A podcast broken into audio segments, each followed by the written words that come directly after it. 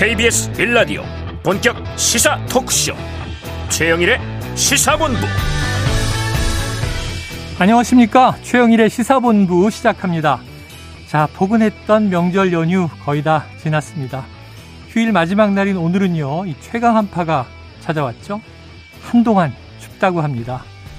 자, 이 반나절 후 잠자리에 들면요. 내일부터는 일상이 시작됩니다.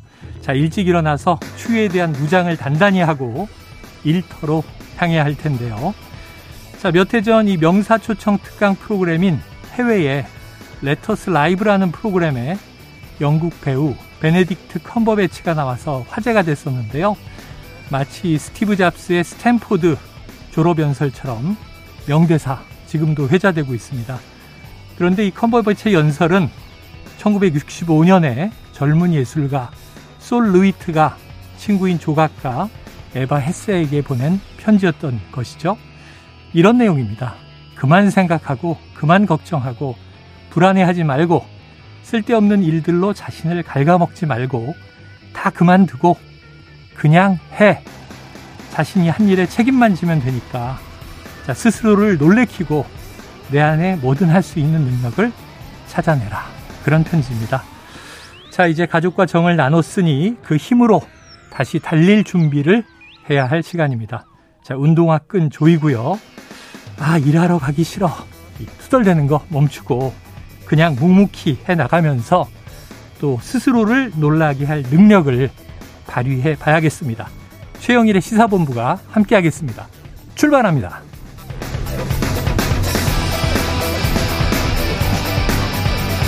네, 1부에는요, 오늘의 핵심 뉴스를 한입에 정리해드리는 한입뉴스 기다리고 있고요. 2부에는 국제본부가 먼저 준비되어 있습니다. 자, 10분 인터뷰는요, 강원국의 결국은 말입니다. 이책 제목입니다. 바로 저자 강원국 작가와 당신의 말은 안녕하신지, 어떤 말하기가 좋은 말하기인지 이야기를 나눠보고요. 그리고 IT본부까지 만나보겠습니다. 자, 1부 마지막에 듣는 노래 디저트송 신청 기다리고 있으니까요. 오늘 아마 고향에서 올라오시는 분들 많이 계실 텐데요. 듣고 싶은 노래 있으시면 문자 샵 9730으로 자유롭게 보내주시기 바랍니다. 짧은 문자 50원, 긴 문자 100원이고요. 오늘의 디저트송 선정되신 분께는 치킨 쿠폰을 보내드리고 있습니다. 오늘도 많은 참여 부탁드립니다.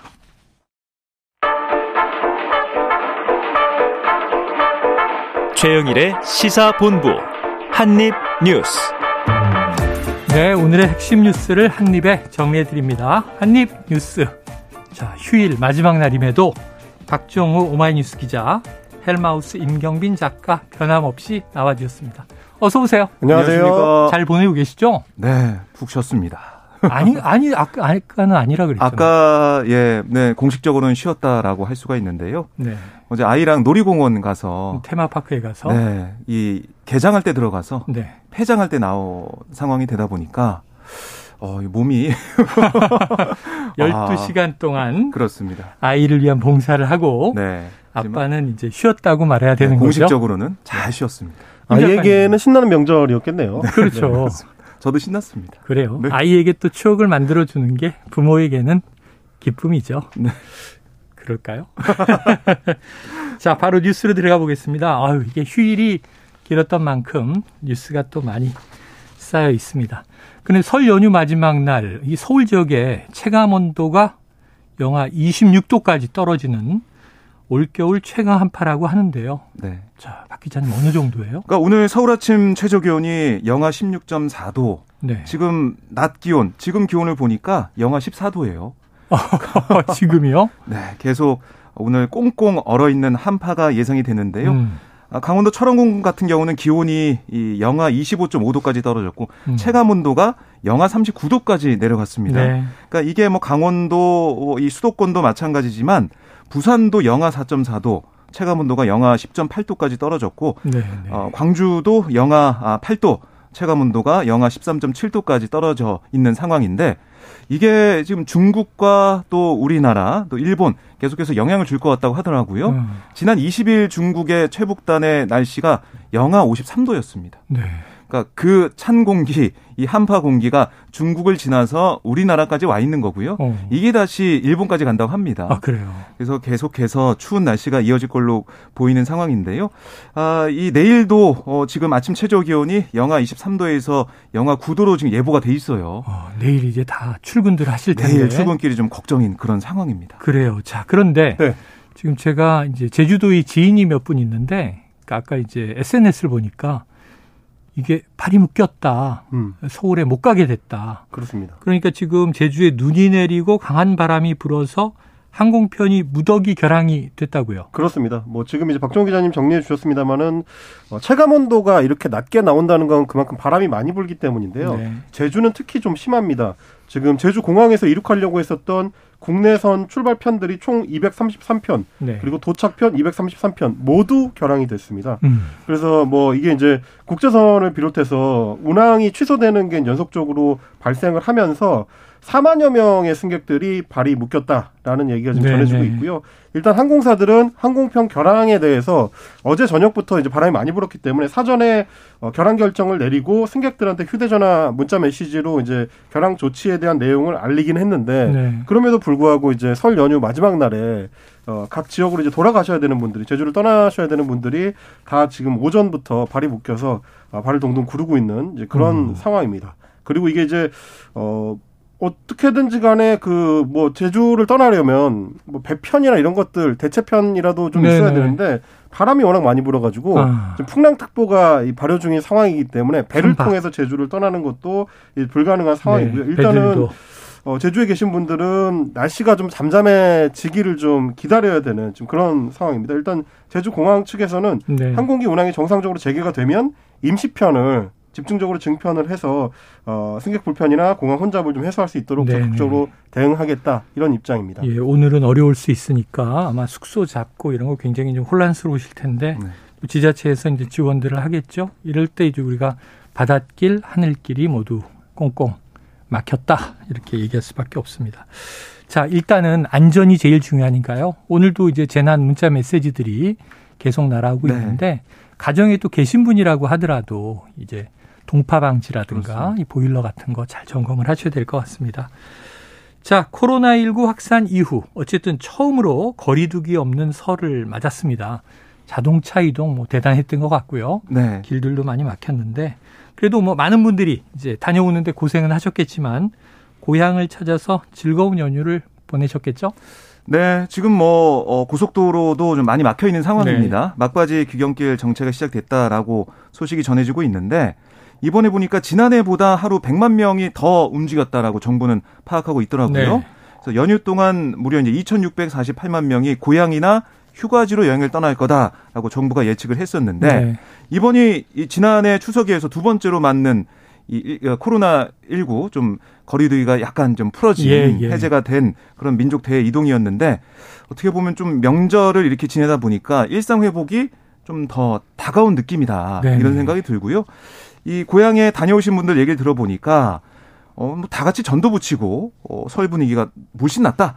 그리고 친척들이 한 자리에 모이니까 너무 좋았다. 네. 이런 말씀을 많이 하셨고, 아, 또 이 지난 설에는 코로나 걱정 때문에 가족들이 순서를 정해서 할머니 댁을 찾았는데, 음. 아무런 부담 없이 다 같이 만나서 식사도 함께 했고, 또 이런 얘기도 하시더라고요.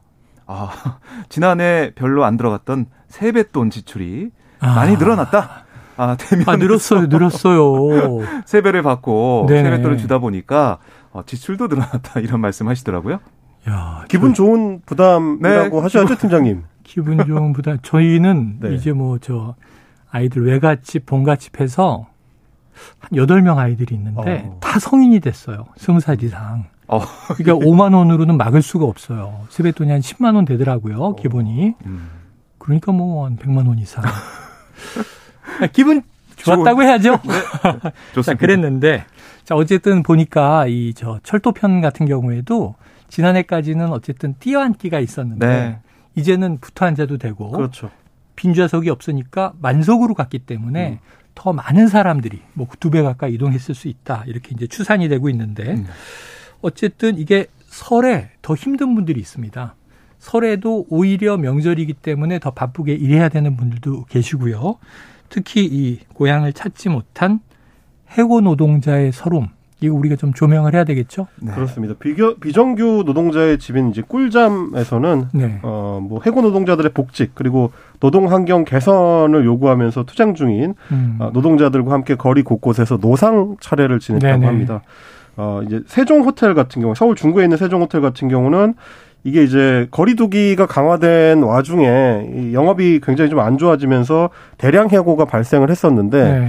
그때 이제 해고 노동자들이 지금 이제 투쟁을 이어가고 있습니다.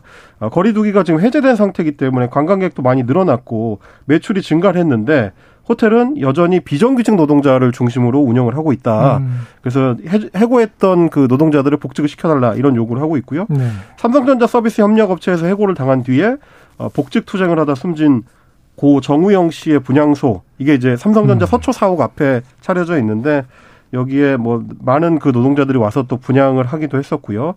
그리고 이제 쿠팡 물류센터 지회 노동자들도 송파구 쿠팡 본사 앞에서 농성을 하고 있는데 여기도 노상 차례상이 따로 차려졌습니다. 그리고 전국 장애인 차별 철폐연대 전장현 같은 경우도 설 당일 날에 여의도 이룸센터 앞에서 어, 차례를 지내고 어, 장애인 권리 예산 쟁취 그리고 장애인 탈시설 지원법 이런 재정을 이제 촉구하는 행사를 벌이기도 했습니다. 네. 설 연휴 날 뭐 저희가 이제 전해드린 소식입니다만은 설 연휴 바로 직전에 화재로 집을 잃은 이제 구룡마을 아, 이재민들 있었죠. 이분들 같은 경우도 어, 주민협의회가 마련한 떡국을 함께 나누면서 음. 이 쓰린 마음을 좀 달래기도 했다 이런 소식도 네. 전해졌습니다. 명절 바로 전에 또 하필 화재가 나서 네. 고생이 많은 이 또 추위에 숙소 문제 때문에 고생이실 것 같아요. 자, 이런 명절에 우리가 기쁨을 나누지만 가족의 개념을 확장하면 공동체잖아요. 공동체에 소외된 이웃, 그늘진 곳을 꼭 좀 둘러봐야 되는 것이 지금 1인 이 또 가족이 없는 노인 가구들도 많이 늘어 있고 네. 그다음에 지금 얘기된 여러 가지 이제 또 도시 빈민 문제들도 있어요. 그리고 이제 설에 오히려 더 우울감을 느낀다 하는 분들도 많이 계세요. 음. 자, 그리고 아까 뭐 가족들이 모이면 항상 전두 붙이고 기쁘다 했는데 음. 전 붙이는 거 힘들어하는 분들도 계세요. 아, 그렇죠. 또 며느리 증후군 놀이가 명절이 지나면 발생하고 하죠. 네. 그래서 모두 공평하게 함께 나눠서 일하는 가족 문화가 좀 올해는 발현됐기를 기대해 봅니다. 자, 그리고 또 이태원 참사 유가족들 이 희생자들을 추모하는 합동 차례를 지냈는데 잠깐 제가 보도를 봤는데 너무 좀 가슴이 아프더라고요. 네, 아, 유가족들이 설 당일 이태원 광장 합동 분향소에서 유가족과 친지 등 80여 명의 모인 가운데 희생자 영정 앞에 합동 차례상을 올렸습니다. 아, 차례상에는 20, 30대가 좀 음, 대부분이었던 희생자들이 생전에 좋아했던 피자, 어, 맥주, 어, 육포 과자, 네네. 갈빔 이런 것들이 올라와서 더 어, 지켜보는 사람들을 마음 아프게 했는데요. 이 유가족들이 그런 얘기 하더라고요. 어, 우리가 절을 받아야 되는데 우리가 음. 절을 하고 있다. 네네. 세배를 받아야 되는 이 부모님들 유가족들이 절을 하는 그런 상황에 대해서 너무나 가슴 아프다 이런 얘기를 하더라고요. 네. 이 이태원 참사 희생자들 이 가족들 찾아뵙고 인사하는 명절이지만 그러지 못하는 힘든 시간으로 이렇게 분향소에 모였다라고 유가족 협의회가 설명을 했고요. 억울한 죽음에 대한 진상이 규명되고 대통령 공식 사과를 희망한다. 이렇게도 강조를 했습니다. 네. 아, 이 앞으로도 어, 이 설 명절이 계속해서 너무나 가슴이 아플 거다. 네. 왜냐하면 아이들에게 세배를 계속 못 받는 상황이 이어지다 보니까 음. 너무 슬프다 이렇게 말하는 모습도 볼 수가 있었습니다. 이게 또 이제 설 명절 지났으니까 가을이 되면 이제 추석 명절이 올 텐데 네. 그때가 되면 또 이제 헬로윈 시즌이 다가오니까 이분들은 얼마나 가슴이 아플까 명절마다 가슴이 아플 것이다 이런 생각이 듭니다. 이 끊임없는 위로가 함께 해야 되겠죠. 네. 자, 그런데 이 와중에 이상민 행안부 장관이 설 전날인 바로 지난주 토요일에 예고 없이 이태원 참사 희생자 합동 분향소를 찾았다고 해요. 네. 근데 이게 항의를 받았다고요. 네. 그렇습니다. 지난 21일인데 오전 10시 40분쯤에 이제 예고 없이 녹사평역에 차려져 있는 분향소에 이상민 장관이 나타났다고 합니다. 네. 그러면서 이제 유족들의 어떤 요청을 듣기 위해서 왔다.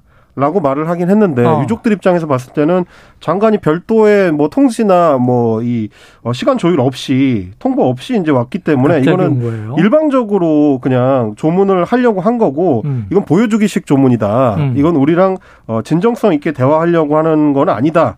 라고 얘기를 하면서 음. 어이 이상민 장관이 허락도 없이 이제 가족 텐트를 뭐 들춰보고 뭐 이렇게 했던 행동에 대해서는 또 공식 사과를 요구하기도 네네. 했습니다.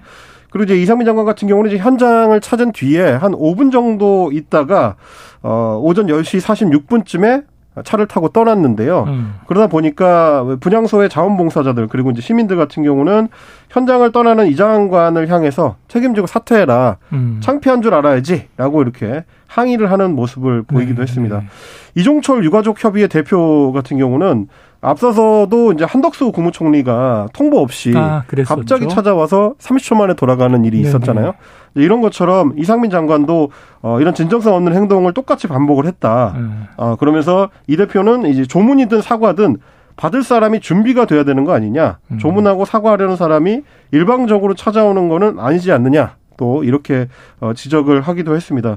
뭐 말씀드렸다시피 이제 저희도 몇 번 전해 드렸습니다만은 이렇게 이제 유가족들하고 공식적으로 어떤 대화를 하거나 만남을 하려고 하면 장관이 미리 언제쯤 네. 방문을 하겠다라고 이제 시간 조율을 좀 하고요. 음. 그래야 또 유가족들도 뭘 요구를 할지를 내용 정리를 해서 그거 이제 의견을 나눌 수가 있는 거기 때문에 그냥 갑자기 찾아와서 뭐 대화 좀 합시다 할 수는 없는 거라서 뭐 이런 식의 이제 행보가 과연 네.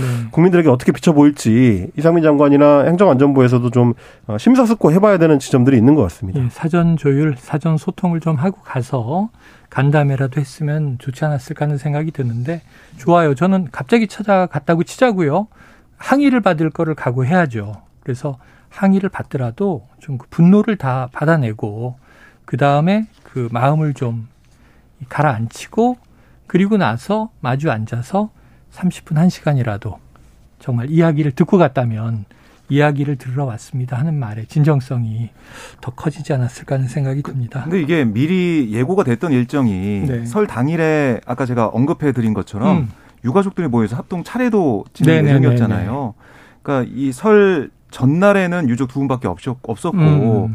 그런 게 다 예상이 됐음에도 불구하고 아, 유족들이 많지 않으셨군요. 그렇습니다. 그러니까 한 하루만 더 있다 갔으면은 유족들을 네. 다 같이 이제 만날 수도 있는 그런 음. 상황이었는데 왜 그거를 피한 건지 아니면 네. 일정이 제대로 전달이 안 된 건지 모르겠지만 그게 좀 아쉬운 부분입니다. 알겠습니다. 자, 다음 이슈로 가보죠. 자, 이 이란의 외무부 지금 이게 이 아랍에미리트 방문에서 아크 부대에서 이제 윤석열 대통령이 한 발언 때문에 외교적인 문제 아니냐 지금 이제 여러 가지 좀 논란이 있었는데요. 자, 이란의 외무부가 아랍에미리트의 적은 이란이라는 윤석열 대통령의 발언과 관련해서 또 입장을 내놨다고요? 네, 이 나세르 카나니 이란 외무부 대변인 정례 브리핑이 있었는데요. 거기서 질문이 기자 질문이 있었습니다. 그러니까 최근 걸프 해역을 아라비아만이라고 지칭한 이라크 중국 문제, 음. 거기다가 또 한국 대통령의 발언 같은 외교 현안에 대한 이란 외무부의 대응을 묻는 질문이 있어서 거기에서 이 답하는 과정에서 나온 그런 답변인데 네네. 이 카나니 대변인이 이렇게 얘기했습니다. 아, 이 테헤란과 서울에서 어, 우리는 진지한 입장을 전달했다. 음. 아, 대화에서 한국 정부는 실수를 바로 잡으려는 의지를 보였다. 음. 이렇게 우선 평가를 했습니다. 아, 그러면서도 우리 관점에서 어, 한국 정부의 조치는 충분하지 않았다. 이렇게 또 덧붙였어요. 네. 이게 이제 윤 대통령의 발언과 관련해서 한국과 이란 양국이 대사를 맞초치한 뒤 처음 나온 이란 측 네, 반응인데 맞았어요, 맞아요. 그런 일이 있었죠. 그렇습니다. 근데 우리의 이제 뭐 어떤 노력을 평가를 하면서도 좀 아쉬운 부분이 있다라고 볼 수가 있는데요. 특히 이런 얘기도 했어요. 한국 정부의 이제 동결 자금 반환 약속 이행하라 이렇게 거듭 또 촉구하기도 했는데 카나니 대변인이 이 동결 자금 문제를 해결하기 위한 한국 정부의 노력에 만족하지 못한다 이렇게 언급하면서 음. 한국 내 이란 자금은 양국의 다른 현안과 관계없이 반환돼야 한다. 이렇게 얘기를 했는데 지금 우리가 아, 이란의 석유를 원유를 이제 받은 다음에 네네. 줄 돈이 지금 있습니다. 예, 예. 70억 달러 가량이 있는데 이게 우리 돈으로 뭐 8조 6,500억 네네. 정도 되는 돈이에요. 큰, 큰 돈이죠. 근데 이게 이제 대이란 제재가 어, 복원이 되면서 미국 주도로 이란의 석유 판매 대금 계좌가 동결이 돼서 우리가 지금 못 주고 있는 건데 음. 여기에 대한 이란의 불만 또 다시 한번 명확하게 또 언급이 됐습니다. 음. 아, 반면에 이 핵 확산 금지 조약 NPT 관련해 가지고 네. 아니 핵무장 이 얘기가 있던데 어떻게 된 거냐라고 네, 네. 물어봤던 지난 이란 외무부가 윤광현 주이란 대사 초치했을 때 얘기했던 그 부분에 대해서는 오늘 언급이 없었어요 이번에. 음. 그래서 이건 좀 이란 입장에서도 좀 너무 나간 걸로 생각하고 좀 걷어들인 건지 네. 그렇게 또 해석이 나오고 있는데요. 어쨌든 이란 입장에서는 아직도 한국 정부의 움직임을 좀 지켜보고 있는 것 같다 이런 생각이 듭니다. 그래요. 그러니까 결국은 이제 이 두 가지잖아요. 한국 정부가 이걸 바로 잡으려는 의지를 보였다. 이건 우리 입장에서 긍정적인데. 그렇죠. 하지만 충분하지 않다. 불충분하다. 이건 뭔가 더 해야 된다는 또 요구이기도 해서 그러면 이제 이 윤 대통령의 발언 파장이 연휴 이후에도 여진으로 이어질 것 같은데 어떻게 보세요? 그렇습니다. 지금 이제 이 국제관계 관련해 가지고 전문가들이 지속적으로 짚고 있는 게 지금 말씀하셨던 대목인데요. 이란이 이번 기회를 쉽게 놓치려고 하지 않을 것이다라는 음. 겁니다. 뭐 저희가 한번 브리핑 시간에도 한번 정리를 해드렸습니다만은 이란 입장에서는 지금 국내 정치적으로도 굉장히 어려운 상황이고. 음. 국외 정치적으로도 굉장히 어려운 상황입니다. 그렇죠. 뭐 이제 러시아에 대한 공격 드론 지원 때문에 유럽의 각국이 이제 이란에 등을 돌리기 시작한 음. 상황이라 국제적으로 좀 고립되어 가고 있던 형국이고요. 음. 국내 정치로 봐서 어 소위 여성들의 히잡 시위가 계속 그렇죠, 이어지면서 그렇죠. 예, 국내 정치에 이제 기반이 상당히 좀 무너져 있는 상태이기 때문에 카타르 월드컵 때 봤잖아요. 그렇습니다. 이게 이제 어떻게 보면 우리 입장에서는 이란이 이제 울고 싶을 때 뺨 때려준 격이 된 상황이어서. 어, 아까 말씀하신 기회를 잡았다. 이란은. 그렇습니다. 그러다 음. 보니까 이제 이걸 기회로 삼아 가지고 국제 사회에 이제 어떻게 보면 일부러 오히려 일, 부러 이제 큰 소리를 더 네네. 치는 거죠. 네. 한국이 이렇게 우리한테 어, 좋지 못한 행보를 보이고 있다라는 걸 일부러 키우려고 하는 거고 또 한 측면에서는 박종희 대표님 짚어주신 것처럼 동결 자금 문제를 어떻게든 좀 풀어보려고 하는 태도 이거를 이제 가져가려고 하는 건데 물론 뭐 우리가 대통령의 말실수에 대해서 이제 수습하는 거는 해야 되지만 네. 동결 자금 문제는 또 별도의 문제입니다. 우리가 그렇죠, 뭐 그렇죠. 이란 제재에 동참하고 있는 상황에서 우리 마음대로 그거를 음. 주, 주고 안 주고 할 수 있는 뭐 그런 상황이 아니기 때문에 그거에 대해서는 좀 명확하게 좀 설명을 하면서 이제 달래 가면서 해야 되는 그런 측면이 있고요. 어 다만 지금 이제 전문가들이 지적하는 거는 기왕 이렇게 된 거를 수습하기 위해서는 특사를 파견하는 것 같은 음. 전격적인 조치가 좀 필요, 필요하다.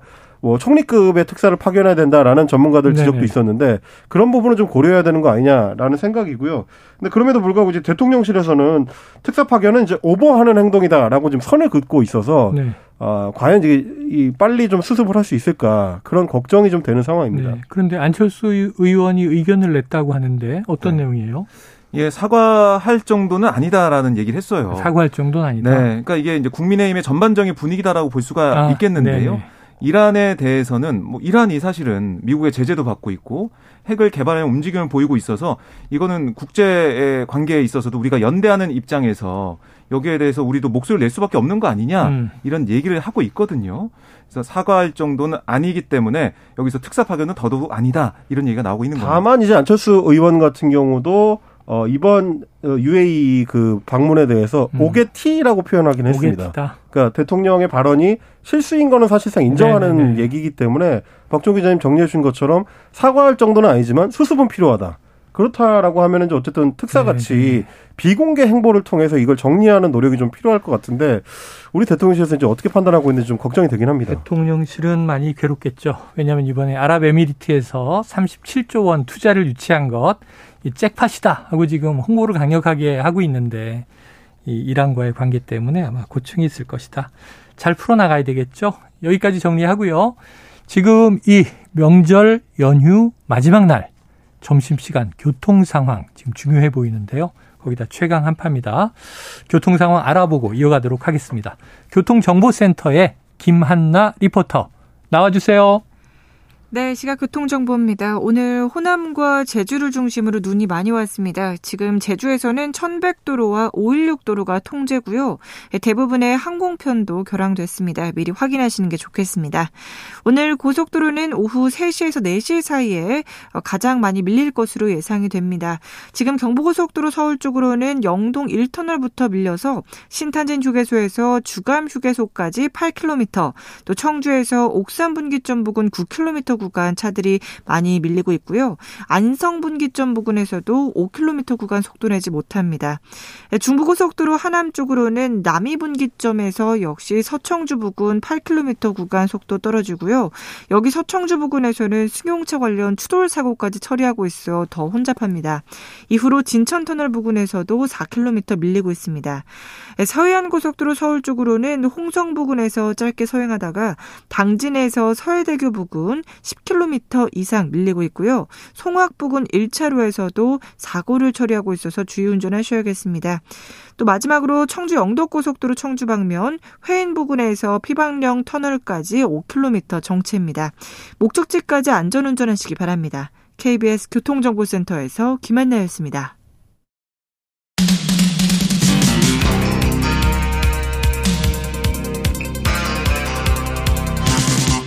최영일의 시사본부.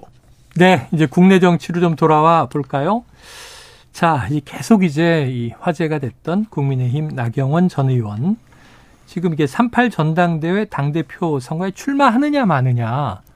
그런데 지금 또 주말 사이에 박 기자님. 네. 초읽기에 들어갔다.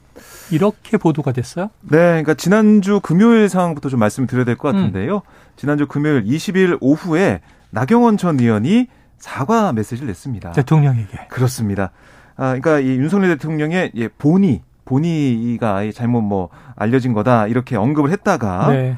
거기에 대해서 어, 그러니까 이렇게 얘기했죠. 특히 저에 대한 해임 결정이 대통령님 본의가 아닐 거라고 말씀드린 것은 제 불찰이다. 아. 관련된 논란으로 대통령께 누가 된 점 윤석열 대통령님께 깊이 사과드린다라고 얘기를 했고요. 네네.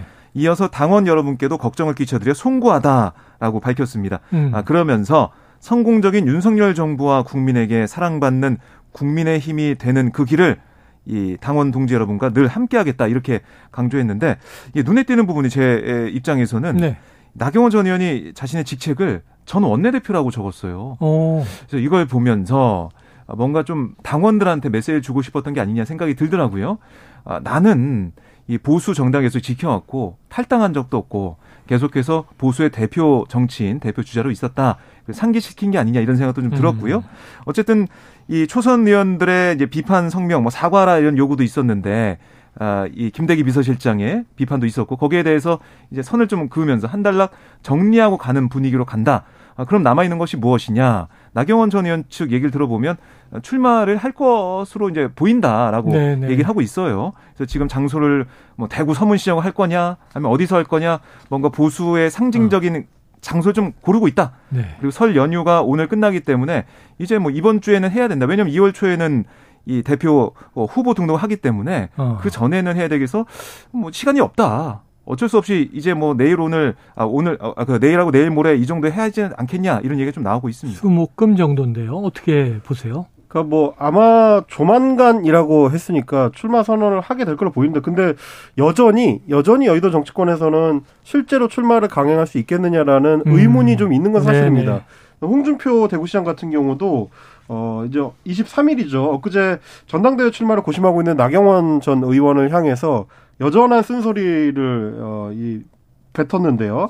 페이스북에 이렇게 썼습니다. 수양버들 리더십보다는 목표를 세우면 좌고우면하지 않는 굳건한 리더십으로 나라를 이끄는 정치인들이 많아졌으면 좋겠다. 음. 그러니까 이제 나경원 전 의원이 어떻게 할지 빨리 결정을 못 하고 어, 이런저런 이제 고심을 많이 하고 있는 게 결국 리더십의 부재다. 이제 네. 이런 식의 리더십으로 어떻게 뭐 정치 지도자가 되겠느냐 이런 이제 공격인데 지금 뭐 홍준표 시장이 계속해서 이제 나경원 전 의원을 공격하는 게 결국은 주전치기 위한 어떤 그 목적의 연장선을 이제 보는 시각들이 많이 있어서 과연 실제로 출마할 수 있을 거냐 음. 의지를 갖고 있는 것과는 별개로 가능하겠느냐라는 의문들이 여전히 남아 있습니다. 왜냐하면 어, 반, 일종의 반성문을 어, 공개적으로 발표하긴 했지만 네. 대통령실이나 윤석열 대통령이 그걸 이제 어느 정도로 받아들일 거냐 하는 건 좀 별개의 문제이기 때문에 그렇죠. 뭐 비윤으로 낙인 찍힌 상태에서는 이 완주하기가 쉽지 않은 상황이라 과연 뭐 나경원 전 의원이 어떤 판단을 할지 이번 주를 조금 더 이제 지켜보긴 해야 될 것 같습니다. 그래요. 저희 각설하고 시즌 2에 출연하는 장성철 소장도 지도자, 정치 지도자가 되려면 출마하는 게 옳지만 과연 출마할 수 있을까? 음. 어려울 것으로 본다. 뭐 이런 얘기를 또 해서 의견이 구구해요. 자, 이건 지켜볼 대목입니다. 이제 시간은 얼마 남지 않았다. 자, 그런데 지금 당대표 선거에 당원 100% 룰도 적용이 됐지만 또 결선 투표가 있잖아요. 그럼 지금 이제 확정된 인물은 김기현 의원, 안철수 의원 정도고 나경원 의원이 나올 수도 있고 아닐 수도 있고 유승민 전 의원도 아직 확정을 못 했어요. 근데 적어도 뭐 한 3파전 정도를 예상을 하더라고요. 그랬을 때 결선 투표가 결정적 변수로 작용할 것이다. 네. 자, 어떻게 전망이 되는 겁니까? 네, 결국에는 이제 김기현 의원이 네. 계속 얘기하는 게 요즘에 과반 득표를 할 거다 이런 얘기를 하고 그러니까 있어요. 그러니까 그냥 첫 번째 투표에서 그렇습니다. 과반을 획득하겠다 이런 1차 얘기고. 투표로 끝내겠다 이런 어, 전략 또 자신감을 드러내고 있는데요. 네. 그래서 이제 김장 연대가 아니라 연포탕 얘기를 네네. 네. 하고 있는 상황이고 그래서 이제 이 어떻게 보면은 김장 연대를 통해서 어, 윤석열 대통령의 의중 그러니까 음. 이른바 윤심을 좀 많이 가져갔다면 나에게 있다. 그렇습니다. 김장 연대를 이제 떨쳐버리고 음. 어, 연포탕으로 어, 연대포용 탕평으로 가면서 어, 이 과반으로 이제 힘을 모아줘야 윤석열 음. 정부의 성공을 만들 수 있는 거다라는 얘기를 하고 있어요. 그만 그 돌려서 얘기하면 뭐냐면 결선 투표 가면은 어, 지금 모른다는 거예요. 그러니까 어. 그런 또 조급함이 김기현 의원한테 있는 게 아니냐라는 생각이 들고 지난 9월에 있었던 이 원내대표 선거를 돌이켜 보면 그때 주호영 원내대표가 당선됐지 않습니까? 네. 106명이 투표에 참여했는데 주호영 의원이 61표로 간신히 가반을 넘기는 네. 상황이었고 이용호 의원이 그때 42표를 얻었어요. 맞아요. 생각보다 맞아요. 많이 얻었다. 이걸 좀 볼 때 이렇게 뭐 초선 의원 50명의 이번 나경원 전 의원을 비판하는 성명 이런 것도 나오긴 했지만 표대결로 가다 보면 이게 어떻게 될지 모른다는 것. 음. 결선 투표 가게 되면 김기현 의원의 뭐 세가 아, 표가 많긴 하겠지만 거기에도 더해서 안철수, 나경원, 유승민 등등 이른바 아 이제 멀윤이나 아니 뭐 반윤, 어, 비윤 음. 이쪽 표까지 합쳐지면 어떻게 될지 모른다 이런 얘기가 나오고 있는 겁니다. 그리고 이제 무엇보다도 그 이번에는 당신 100% 전당대회를 하긴 하지만 네. 당원의 숫자가 예전 국민의힘에 비해서 이제 압도적으로 늘어난 상태에서 치르는 네. 그렇습니다. 첫 이 전당대회거든요. 이번에 뭐 80, 한 4만 명 정도라고 지금 추산이 되는데 예. 그렇다는 얘기는 지난번 전당대회 때까지만 하더라도 이준석 대표가 이제 당선이 됐던 그때만 하더라도 18만 명 정도, 20만 명이 조금 안 되는 수준이었던 음. 거랑 비교하면 어, 뭐 거의 한 50만 명 정도가 늘어났다라고 네. 지금 평가가 되고 있는데 그 표심이 과연 실제로 어떻게 작동할지를 예측하기가 어렵다는 게 그렇죠. 친윤계 걱정입니다. 그러니까 워낙에 이제 이준석 대표가 바람몰이를 하면서 뭐 젊은 층이라든지 아니면 음. 기존의 국민의힘 지지층과는 성격이 좀 다른 당원들이 많이 좀 들어와 있는 상태고 네네. 수도권의 비중이 많이 늘어난 상태이기 때문에 예전에 영남 중심의 50대 60대 고령층 중심으로 돼 있었던 당원 구성이 상당히 달라졌다.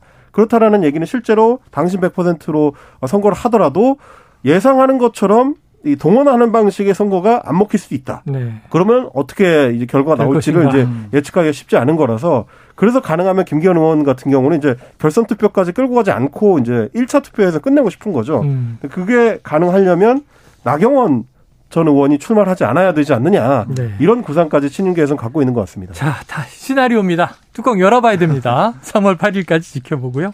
또 누가 지금 이제 나올지 안 나올지가 확정이 돼야 어느 정도 또 예상이 가능하게 되겠죠. 자, 청취자 여러분, 이번 아마 아파트 사는 분들은 관리비 고지서 받아보고 좀 놀라셨을 것이다. 이런 얘기들을 주변에서 많이 하고요. 아니 뭐 아파트뿐입니까? 이게 뭐 저 공동주택, 뭐 단독주택 모두 다 지금 이 저 여러 가지 에너지, 우리 가스 이 비용에 좀 놀랐다는 얘기는 지금 SNS에 굉장히 많이 회자되고 있어요. 박 기자님 네. 어느 정도예요? 아니 뭐 지금 뭐 30%에서 뭐 배가 나왔다 뭐 이런 분도 있고 두배 네. 넘게 나왔다 이런 그러니까 분도 적게는 있고 적게는 30%에서 그렇습니다. 크게는 두 배. 두 배가 나왔다 이런 얘기를 많이 하고 있는데요. 아, 사실 이번에 설 연휴 때 아까 저희가 초반에 언급을 했듯이 뭐 세뱃돈 얘기도 하고 어 훈훈한 그런 이 설 명절의 모습을 말씀드렸지만 이번에 설 밥상머리 뭐 여야 정치권은 계속해서 뭐 상대방의 뭐 실책을 좀 올려놓으려고 네네네네. 노력하는 모습이었지만, 근데 제일 많이 밥상머리에서 나왔던 얘기가 바로 이제 물가 얘기에다가 이 공공요금 인상 거기다가 이제 난방비 문제가 계속 얘기가 되더라고요. 저희 집은 네. 시사평론가가 네. 있는데도 정치 얘기는 한 마디도 안 했어요. 그러니까 그 정도로 제일 체감할 수 있는 물가 네. 얘기와 난방비 얘기를 할 수밖에 없는데요. 아, 나 얼마 나왔어? 얼마 나왔니? 이렇게 대화가 이어지다 보니까 어, 다 올랐다. 이런 얘기 할 수밖에 없었는데, 아, 결국에는 이 난방비에 많이 차지하는 이 가스요금, 어, 에카 천연가스 가격이 문제였거든요. 네. 그래서 지난해에 이 가스요금, 가스비가 이제 올랐습니다. 그, 이 재료비가 올랐기 때문에 지난해 난방비가 올랐고요. 근데 1분기에는 동결한다고 해요. 근데 2분기에는 다시 또 어, 가격을 올린다라고 어, 정부에서 얘기하고 있기 때문에 이게 일회성으로 끝나는 게 아니라 한 번 더 오를 상황이다. 음. 이렇게 볼 수가 있고요. 또 전기요금도 계속해서 인상 요인이 지금 보이고 있어서 한 번, 두 번 오르고 끝날 문제가 아니다라는 인식이 퍼지고 있어서요. 어, 이 지금 청취자 여러분들이 좀 많은 걱정을 하는 것 같습니다. 그러니까 이게 이제 액화 천연가스가 우리랑 일본이 많이 수입을 하는 네네. 제품인데 뭐 중동 지역에서 우리가 주로 많이 사오고요. 네. 근데 이제 문제는 뭐냐면 러시아하고 우크라이나 전쟁이 이제 상시화되면서 음. 굉장히 좀 길어지면서 유럽에서도 이 LNG 제품들을 많이 사들이기 시작했습니다. 네네. 원래 유럽 같은 경우는 이제 러시아 쪽에서 그렇죠. PNG, 그러니까 파이프를 통해서 들여오는 맞아요. 가스로 난방을 했었는데 그게 지금 막혀 있다 보니까 LNG를 두고 유럽과 이제 아시아가 어떻게 보면 이제 확보 경쟁을 벌이고 있는 상황이고요. 음. 그러다 보니까 가격이 오를 수밖에 없죠. 오를 수밖에 없고 음. 거의 이제 지금 두 배 정도 올라간 상황이라 네. 우리 이제 가스 요금에도 이제 그게 슬슬 반영이 되고 있는 건데 문제는 안 그래도 다른 물가 상승 요인들이 지금 복합적으로 펼쳐져 있는 상황에 음. LNG 가격 상승, 그러니까 가스 요금 상승까지 겹쳐지니까 어, 서민들 입장에서 굉장히 좀 어렵고요. 특히 좀 알아보니까 이 자영업 하시는 분들의 타격이 상당히 크다고 합니다. 네네. 네. 음. 가스요금 같은 경우는 이제 워낙에 어 뭐뭐 뭐 난방뿐만이 아니고 이제 자영업 하시는 분들은 네. 실제로 연료비로 많이 사용을 그렇죠. 하시니까 그래서 굉장히 좀 어려운 상황에 처해 있다고 하면서 이 부분에 대해서는 특히 자영업자들에 대한 그 가스요금 문제는 정치권에서 좀 적극적으로 나서서 해결을 좀할 음. 필요가 있지 않냐. 그러니까 이런 얘기들이 많이 들립니다. 대표적인 자영업이 식당인데 네. 다 뭔가 끓이고 조리하고 하는데 가스를 쓰잖아요. 우리가 눈으로 뻔히 보는데. 그렇습니다. 지금 예를 들면 미국 같은 경우에는 이 가스 뭐 이제 여러 가지 우리가 쓰고 있는 가스 렌지를 불법화하는 주들이 많이 늘고 있더라고요, 음. 법으로. 그러니까 전기 인덕션을 쓰란 얘기죠. 네. 그런데 이제 우리나라는 그냥 가스를 많이 쓰니까 일상화돼 있는데 그 원가 상승 비율을 우리는 식당에서는 별로 못 느끼는 것 같아요. 네. 생각 못 하는 것 같아요. 앞으로 좀 이런 고민들이 필요해 보입니다. 자, 오늘 이 한입뉴스는 여기서 정리하고 내일 또 이어가도록 하겠습니다. 자, 박정호 오마이뉴스 기자, 헬마우스 임경, 임경빈 작가, 수고하셨습니다. 고맙습니다. 고맙습니다. 예, 미국 이 몬트레이 파크의 총기 난사 사건도 있는데요. 오늘 국제 뉴스가 있기 때문에 거기서 다뤄보도록 하고요. 오늘의 디저트송은 어, 청취자 0436님이 신청해 주셨는데 오래된 팝송이지만 이게 참 선곡이 좋은 게 아까 우크라이나 전쟁 때문에 고통이 심하잖아요. 에너지도 그렇고. 근데 이게 전쟁이 끝났으면 하는 염원을 담은 노래입니다. 존 레논이 부르는 Starting Over 듣고요. 전 2부로 돌아오겠습니다.